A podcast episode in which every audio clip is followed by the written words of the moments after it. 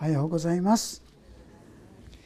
皆さんが困った時というんでしょうかね、窮地に陥った時に皆さんはまずどうするでしょうね。どうしようどうしようって叫ぶでしょうか。あるいはあの手この手と一生懸命ですね、思い巡らすでしょうかね。ヒゼキヤ王、とても素晴らしい王様だったんですが、このヒゼキヤ王がそのような時に対処した方法が今日読ませていただいた37章に記されているわけですね。そういうことで今日は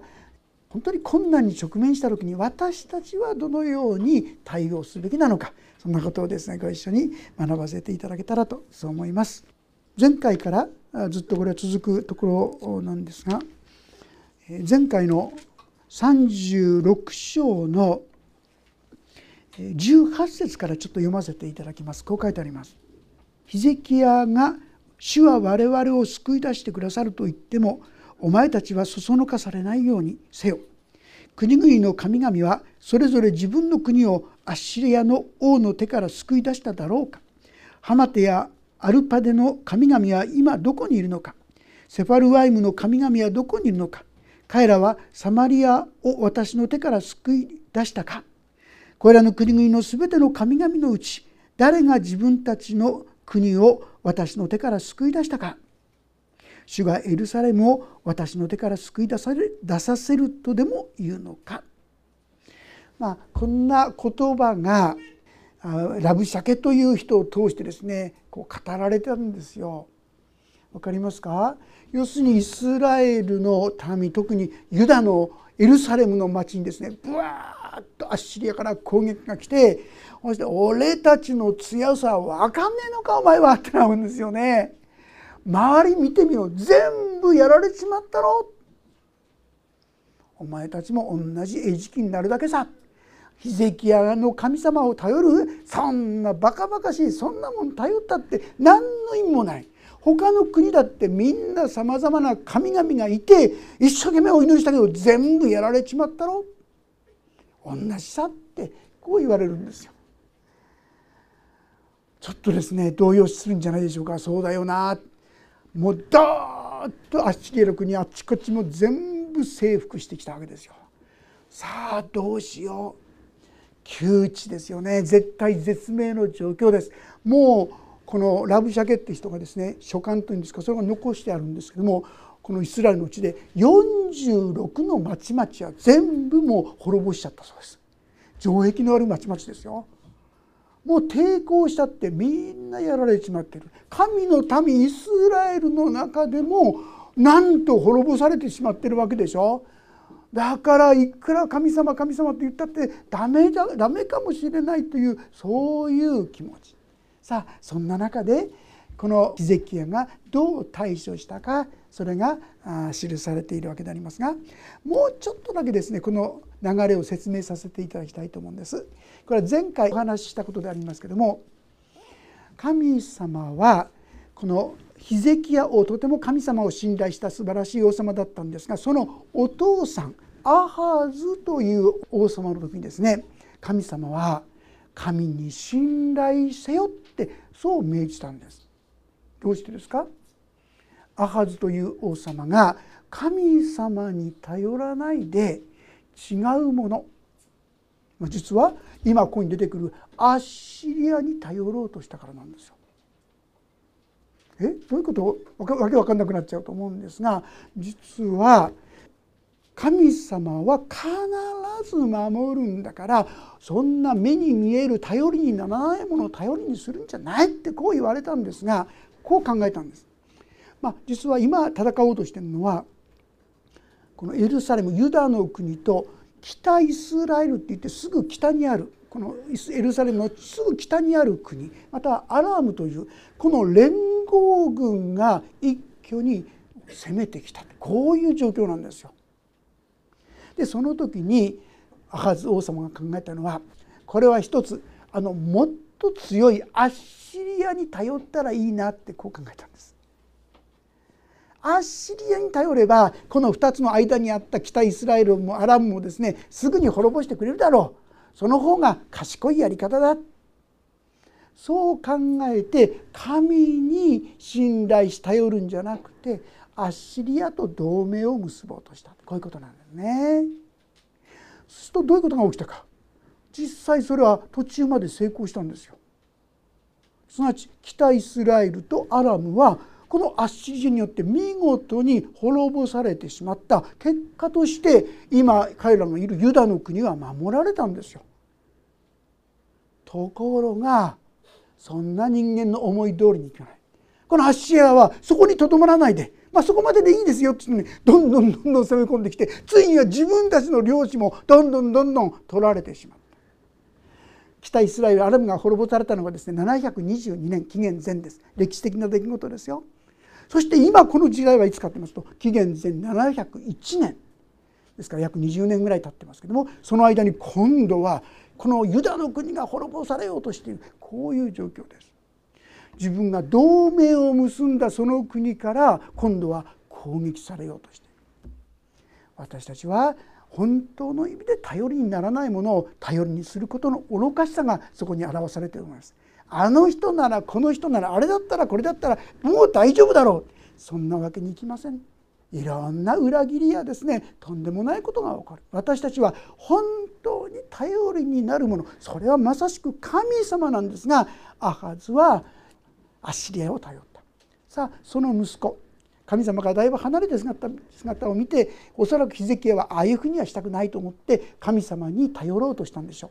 実はヒゼキヤ王は神様に熱心に仕えました。従っていったんです。そしたら連戦連勝、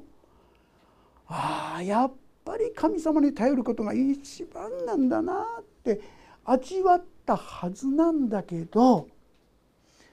今この時になったら皆さんどうですか。アッシリアの大きな軍隊がですね、ダーって攻め込んでいくんですよ。もう怖くなってしまって、神様って言ってもなんか心もとない、本当に信頼しきれない。さあそれでどうしたか。神にいつも頼ってたヒゼキヤ王だったのが、なんとエジプトの国に頼ろうとした。神に頼りなさいっていうのに、神じゃなくて目に見える大国エジプトに頼ろうとした。でさらにはそれでもアッシリアは攻め込んでくるんです。でどうしたかと言いますと、彼はね、金銀を集めて、もう神殿からの金を剥ぎ取って、そうしてこのアッシリアの王に貢ぎ物を持っていくんですよ。このお金でなんとか許してくれないか、良い関係に持ち込めないか、そのような計画を立てたんですね。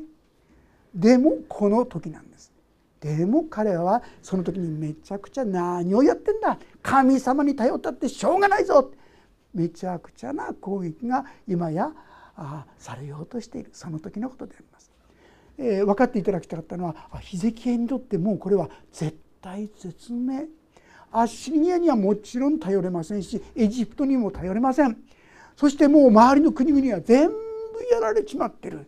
一体これからどうやって生き延びていったらいいんだろうか。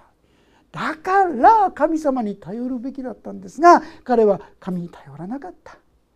それで彼はどうしたか。37章1節、ヒゼキヤ王はこれを聞くと衣を引き裂き、荒布を身にまとって主の宮に入ったってあります。王様は王様らしい衣服を着ますよ。王衣と言いましょうね。紫とかね、赤とかそういうものを着てですね、王様らしい目立つそういったものを着るんですが、その立派な素敵な多分衣服だったと思うんですが、それを彼がビリッて破ったんですよ。こんなものを着ているそんな時じゃない。これはもう真剣にここ神様に求めるしかない。真剣に神様に向かわんとする、その意思表示ですよね。そして荒布、王様はね普通なら着ない、でも神の前にへりくだる、そういう時に預言者とかいろんな人が来たりするんですが、荒布ですね、そういうものを着て神の前に本当にひれ伏し、そうして宮に入っていったとこうあるんですね。さあここに私たちが窮地に陥った時、絶対絶命に陥った時にどうしたらよいのかという示唆がまず第一に表されていると思いますね。ヒゼキヤももうどうしようもない、八方手を尽くしてもうこれ以上どうしようもない。その時に彼は「そうだ!神様に頼った時には守られたじゃないか」というそこに帰ってきたんだと思いますね。それで彼は主の前に「ああ神あらならざるもの、頼りにならないものを頼りにしようとしていた」なんていうとんでもない過ちを犯していたのか、そう気づいたんだと思いますね。同じイザヤ書のですね55章というところをちょっと開けてみてくださるでしょうか。イザヤ書の55章6節7節、ちょっと開けられたらご一緒に読んでみたいと思います。ページ1262ページです。イザヤ書55章の6節7節、よろしいでしょうか。3、はい「主を求めよ、お会いできる間に呼び求めよ、近くにおられるうちに、悪しき者は自分の道を、不法者は自分の計りごとを捨て去れ、主に帰れ、そうすれば主は憐れんでくださる。あなたの道に、あなたの神に帰れ、豊かに許してくださるから」。主に帰れ、これが第一のメッセージです。私たちはいろんなところに頼りにならないものを頼りにしてしまっていると思いませんか。だからこそ何を頼りにする、ああそうだった、神様に頼っている時は大丈夫だったじゃないか。神様に変える時です。遅すぎるってことないんですよね。え、ああ遅かった、気づいた時にああ間違ってた、自分は変な道に踏み出してきちゃった、神様と言ってその時点において神様に向けばいいんです。皆さん、悔い改めってどういう意味かご存知ですよね。これは方向転換という意味です。間違って自分の考えで歩んできて、ああ間違ってた、方向転換、元に戻ったら神に変えるんですよ。そうするならば神は豊かに許してくださる。もう遅すぎるとは言わない。どこでもいいから、自分が踏み込んでしまった間違った道からお許しください、あなたに従っていきたいと思います。もう一度主の前に立ち返ること、神様は豊かに許してくださる。ヒゼキヤも正直言いますと良い王様だったんですが、この時には間違った道に踏み出しちゃってたんですよ。神様に頼らないで、目に見える大国エジプト、違うものに、あるいはお金、そういうものに頼っちゃってたんです。ああ間違ってた、頼るのは神様だった。彼はそういう意味で主の前にへりくだる、それがアラヌの自分の王位を引き裂いた。こんなところじゃない、ああ自分は間違ってたとして許してください。そして主の前に祈り始めるわけでありますが、それは次回学びます14節以降にですね、ヒゼキヤが祈るわけでありますが、そしてアラヌの身にまとって主の宮に入ったとありますが、これはへりくだりを表すものです。本当に私たちが神の恵みをいただくために必要なものはですね、へりくだりということです。自分のね、間違っていることを認めるってちょっと心が痛むところがありますよね。プライドが許さない部分がありますよね。でもああ間違ってたなって正直に素直に告白するならば、神様両手を抱えて、あの放蕩息子が帰ってきた時のお父さんの姿を思い出してください。もうよく帰ってきたねって言って、もう両手で迎えてください。私たちは自分が間違ったことに気づいたらすぐにごめんなさいと立ち返るようにしていきたいと思います。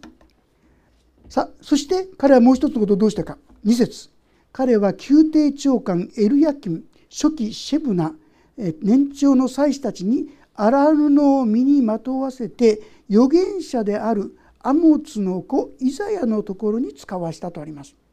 自分の忠実なですね、部下ですね、そういう方々をまず荒布を着せた。彼らも立派なものを着てたと思うんですが、もう主の前に本当にへりくだって、今神様の技を見させてください、神様の技を行ってください。私たちに必要なのはへりくだること、これです。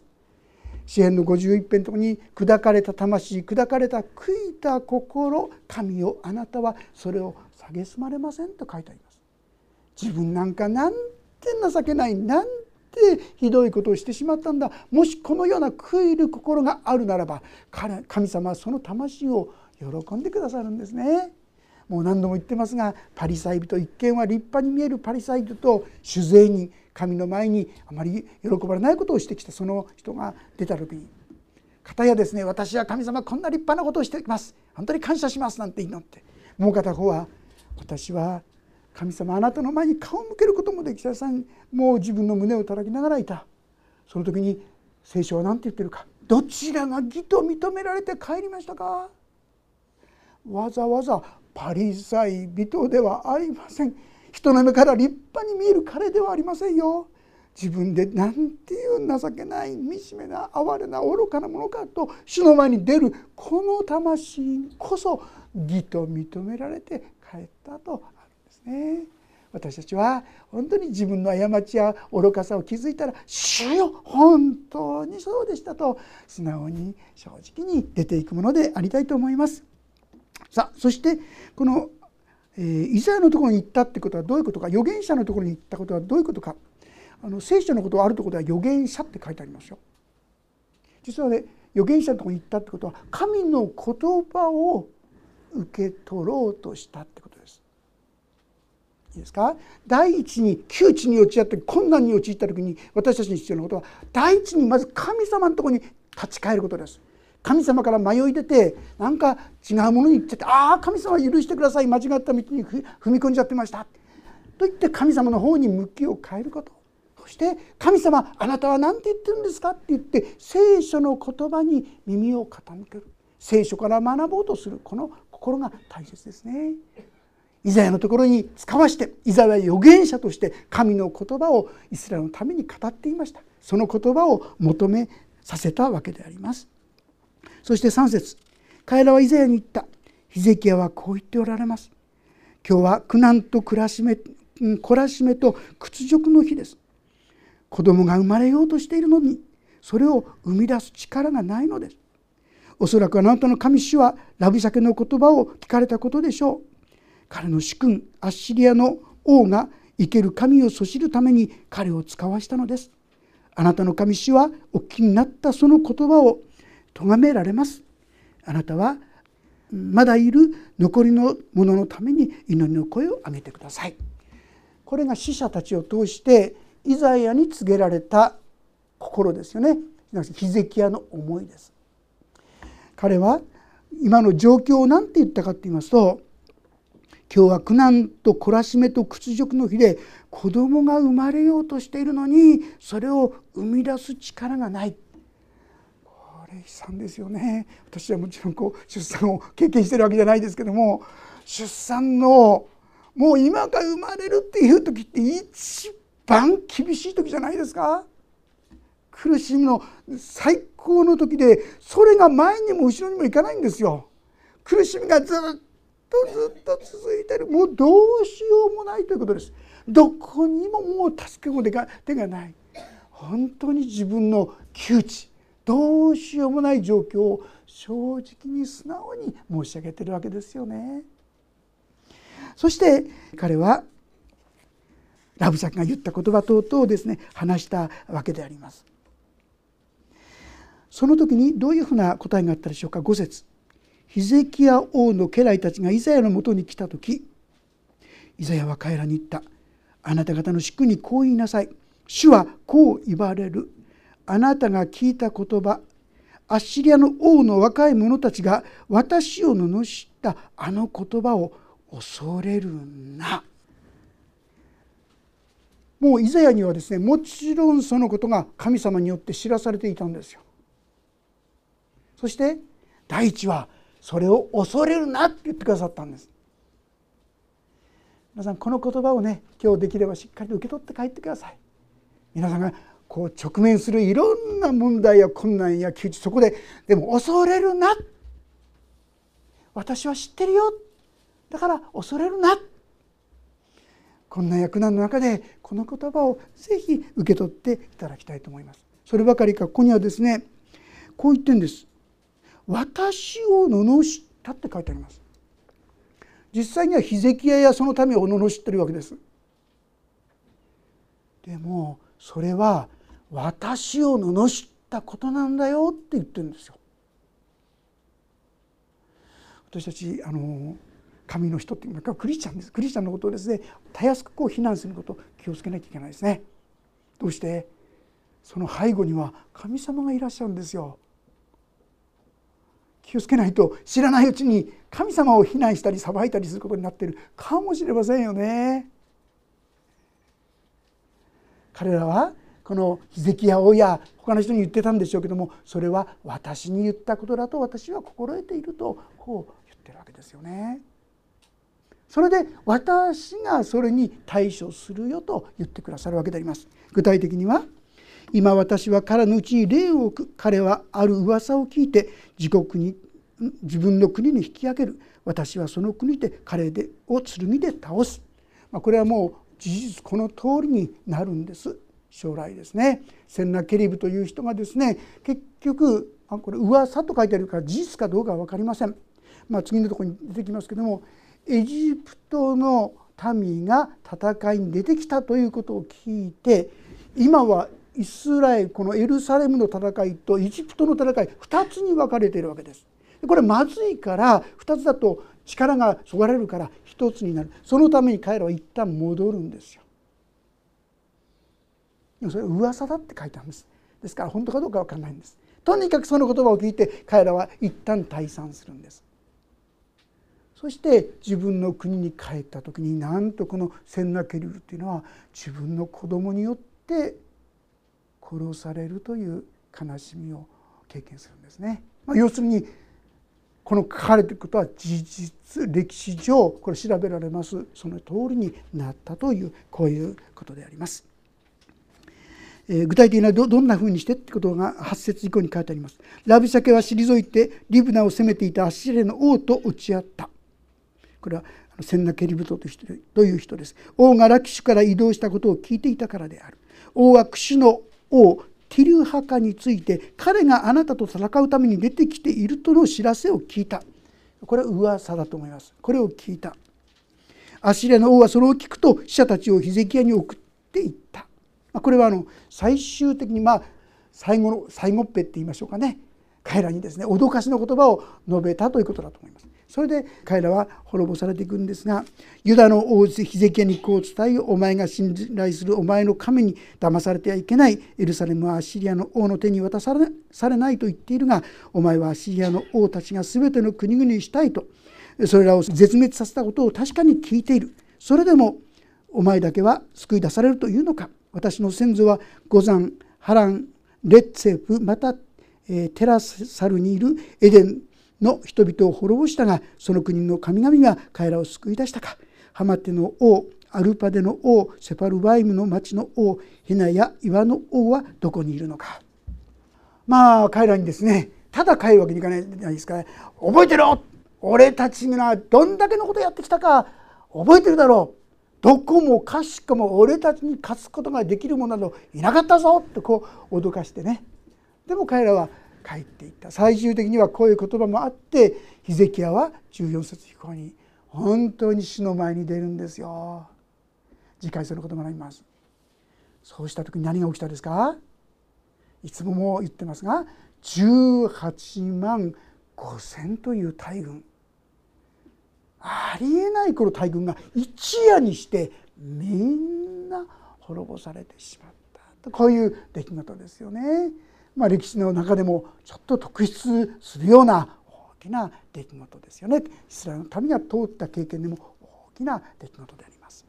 さあ、そういうわけで今日ご一緒に学びたいことは、窮地に陥った時、皆さんが本当に困った時どうしたらいいのかということですよ。それは第一に何ですか。まず神様に立ち返ること。大体私たちね、いざっていう時に神に頼らないで、自分の能力や力や経験や、あるいは人やですね、物やお金やそういったものに頼って、なかなか神様に直接頼っていこうというところに立たないことが多いんじゃないでしょうか。いつも言いますが、私はなくしものが非常に多いんですね。 ADHD だろうと思うんですけども、そういう時にですね、一番最初にしたらいいのはお祈りなんですが、なかなかしないんですよね。それで見つからないで仕方がなくて、ね、特に家内にですね、祈ったのなんて言われるとですね、悔しくてと言いましょうかね、なおさらすぐには祈らなかったりしてね。でもいよいよ見つからない、仕方がなくて、神様どこに行ったか見つかり助けてください、お祈りして目の前にあるってことはよくあるんですね。本当になんでこれが見えなかったのかって思うようなこともよくありますが、まずすべきは祈ることだと思うんです。困った時に。でも私たちは祈る代わりに、あの手この手で、このヒゼキヤがやったように、いろいろ神様からいろんな恵みを経験してても、神様に頼らないで、あの手この手でやろうとすると思うんです。これが間違ってたって気づくことが大切ですね。そして主よ、あなたから離れて自分の力でこれをやろうとしてました、助けてください、私はあなたから離れてました、あなたの力によって私をこの困難や苦しみから立ち上がることできるようにしてください。まず祈ること、これが大事ですね。でも私たちは、祈ったとしてもですよ、どうでしょう、皆さんの心の中になんか祈りはちょっと気休めってぐらいに考えてませんか。祈らないよりは祈っといた方がいいんじゃないぐらいなところ、本当に神様が答えてください、本当の究極の力、究極の勝利は、解決は神様にあるじゃないかということがどこか消えてなくなっていると思いませんか。祈っといた方がね、損はないしぐらいなね、やっぱりこれだとちょっと祈りが答えられにくいっていうのは分かることかなと思うんですね。ある意味においてヒゼキヤもそうですよね。もう絶対絶命に陥って初めてこんな本気になった祈りになったんだと思います。もう自分の衣を引き裂いてね、神様。私たちもそのようなある意味真剣な祈りというものに共に導かれていく必要があるかなと思うんですね。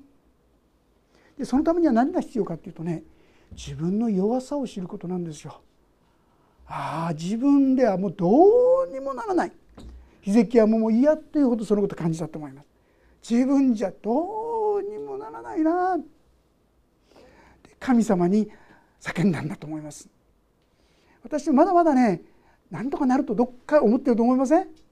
どうも祈りがですね、真剣にならないっていうのは、いやいやまだやることあるからやってから、それからじゃあ後で祈ろうみたいなですね、本当に神様に頼るというよりは、まだまだ自分の力や知恵やです、あの人やあの方策この方策で神様によってというところになかなかならない、これが一番の私たちのその神様の恵みに預かる妨げかなと思うんですね。でもね、じゃあ私たちにそれが分かるまでダメなんですか。正直に自分のことを見ることですよ。正直に見たら、自分にはそんな力なんか全くないんだってところにすぐ気づくと思いませんか。難しいぐらいに、例えば自分の性格一つ考えてみてください。この性格直したいと思っても一生懸命やってもちっとも直らないでしょ。どうにもならない、どうしても変えていただく必要があると思ったら、神様に切羽詰まるでしょう。真剣に祈るでしょう。エレミヤ書には、私を呼べ、そうすれば私はあなたに答え、あなたの理解を超えた大いなることをあなたに告げようって言ってくださってますよ。なかなかそこまでいかないんですよね。自分の弱さ、自分の足りなさ、ちっちゃさ、それを知ることと同時に、神様にはどんなことでもできたんだったって、このところに戻ってくることですよ。あるいはさらにですね、祈った時に神様この時答えてくれたじゃないか、あの時も答えてくれたじゃないか、そうすると私の祈りが真剣になるんじゃないでしょうか。私たちね、良いこと、詩篇の103編に主の良くしてくださったことを何一つ忘れるなって書いてあるのにもかかわらず、私は主の良くしてくださったことを何一つ覚えてないっていうことがですね、多いと思いませんか。ゆっくり考えるとあるんです、皆さんあるのに、もう忘れっぽいんです。ですから良かったことみんな忘れちゃうんですね。で神様答えてくれないとかね、力出してくれない、こんなことを思っちゃうんです。そうではない。そうだ、神様は力があったんだ。で真剣にこの神様に向かっていく、祈っていく、これが大切なんですね。祈りは気休め、たまたま偶然、皆さんの中にその心があるとなかなか神様は答えにくいかなとそう思いますね。ああ、神は祈りに応えてくださるんだ、このことにもっと確信持ちたいと思います。答えられないのにはやっぱり理由があるんですよね。罪を告白しないままにお祈りしてもあんまり聞かれないかもしれないですね。義人の祈りは働くと大きな力がありますので、まずは自分の罪を悔い改め告白してから祈ることが必要でしょうし、信仰を持って疑いながらの祈りだと答えられない可能性があるでしょうね。あるいはもうちょっと待たないと、忍耐しないといけないかもしれません。いろんな理由はあるんです。ですからそれきちんとしていくことが必要ですね。それでね、神が答えてくださったことをきちんと受け止めていくこと。まあ、例えばある時ですね、祈り会で一人の姉妹がですね来てこう言ったんですね。先生ごめんなさい、来週はちょっとこう祈り会来れないかもしれません。実はね、おじさんが突然急病でですね、気管がやられちゃってですね、もしかしたら今日は2,3 日のうちにっていうことがあり得るんです。ですから多分そっちに行ってると思うんでって言ってたんですね。あ、それが分かりました、じゃあお祈りしましょう。その日です、みんなでこう祈りをしました。で次の週のその祈祷会にその人が神「ああ来れたですね、よかったですね」って言ったら、その人に「いやいやね、なんかあれからね急に良くなっちゃったんですよ。でもうねおじさん退院したんですよ」って2,3 日で危ないって言った人が退院ですか、次の週。偶然ですか、たまたまですか、そうも思えますよね。でも果たしてそう言っちゃっていいんでしょうかね。別の方がですね、やっぱり来られて、実は母がねがんになってしまって、もうお医者さんからね2ヶ月だって言われちゃったんです。そう祈ってください。ああ、もっと早く言ってくれたらよかったのに、私なにもちょっと遅かったって気持ちがねちょっとあったのかもしれませんけども、でみんなで祈り始めたら次の週からですね、いやこの間ちょっとね食欲が出てきたみたいで食べれるようになってきたんですよ。今度ね紐くっつけてねやるとねグクッとこうの起き上がれるようになってきたんですよ。ちょっとねベッドから降りてね歩けるようになってきたんですよ。2ヶ月経った時「先生退院しました」って言うんですね。偶然なんでしょうかね。あるいは子供がねある時に学校でちょっと怪我しちゃってですね、複雑骨折ですぐ緊急手術しなきゃいけませんとこう病院に運んだんですね。で緊急手術ってことで複雑骨折になっちゃって、でそれなんで私この教会にアブラハムっていうのはご存知ですか皆さん。いろんな緊急な祈りの課題があった時にそれを出すとみんなで一斉に祈ってくれるんです。でそこで祈ってもらって、そして多分3,40分か4,50分経って、もう緊急手術なんですぐに手術室に入ってですね、そしてお医者さん「あれ?」って言うんですね。もうちゃんと調べて、これはもうどうしても手術しかないっていうんで、それで手術室に入ったんですが、そのなんか骨折室が全部きちんとね、ここにこう何ですかちゃんと整っちゃってるんですって。で大して時間経たないでこうテープを巻いてね、で出てきたんですよ。あれ随分早かったねって、うん、なんかね大丈夫だったんだって言って出てきたんですよね。偶然なんでしょうかね。神様は私たちの祈りに応えてくださる。いざという時に、でも必死にならないとね。私もその時必死に祈りましたよね。神様よくしてください。で心の中に密かにもしかしたらそんなことが起こるようにとも本当はちょっと願ったんですけどね。見事に神様してくださいました。私たちもどうぞ困った時に苦しい時にまずすべきこと、それはあの手この手じゃなくて「主よ」って言って主に祈ること、立ち返ること、豊かに許してくださる。どんなに今神様から離れていても豊かに許してくださる。この豊かさすごいですよ。マナセっていうとんでもない王様、こんな人許しちゃいけないと思うような人だったんですけども、神様に悔い改めたら神様は許してくださるんですよね。神様の前に立ち返ること、どこまで行ってもずれてても、ああ神様ずれてましたって立ち返ること、第一ですね。そして主の前に祈ること、もう一つは御言葉に聞くこと、預言者のところに行ったんです。御言葉に聞くこと、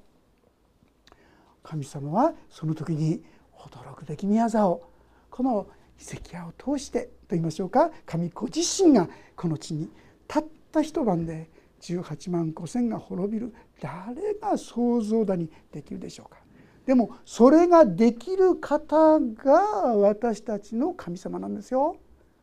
そんなどでかい、そんなすごい神様に私たちは祈ってるんだってことを忘れないようにしたいと思いますね。そして私もこんな恵みをもっともっと味わっていけたらと思います。お祈りをいたします。天の神様、ヒゼキヤも迷いました、不信仰にもなりました。でもあなたの前に立ち返って大いなる神様の恵み栄光に預かることができました。神様、私たちもすぐに神に頼らないで人や物やお金やいろんな別のものに頼ろうとします。でも主よ、本当に頼りになるのはあなたです。あなたに立ち返ること、また御言葉に立ち返り御言葉に従って歩む、どうかそんな我らとさせてくださるようにお願いします。そして神様の祝福と恵みがますますこの年お一人一人のうちに豊かに注がれますようにお願いします。主の恵みがこの一年豊かに豊かにあふれ流れる、そうい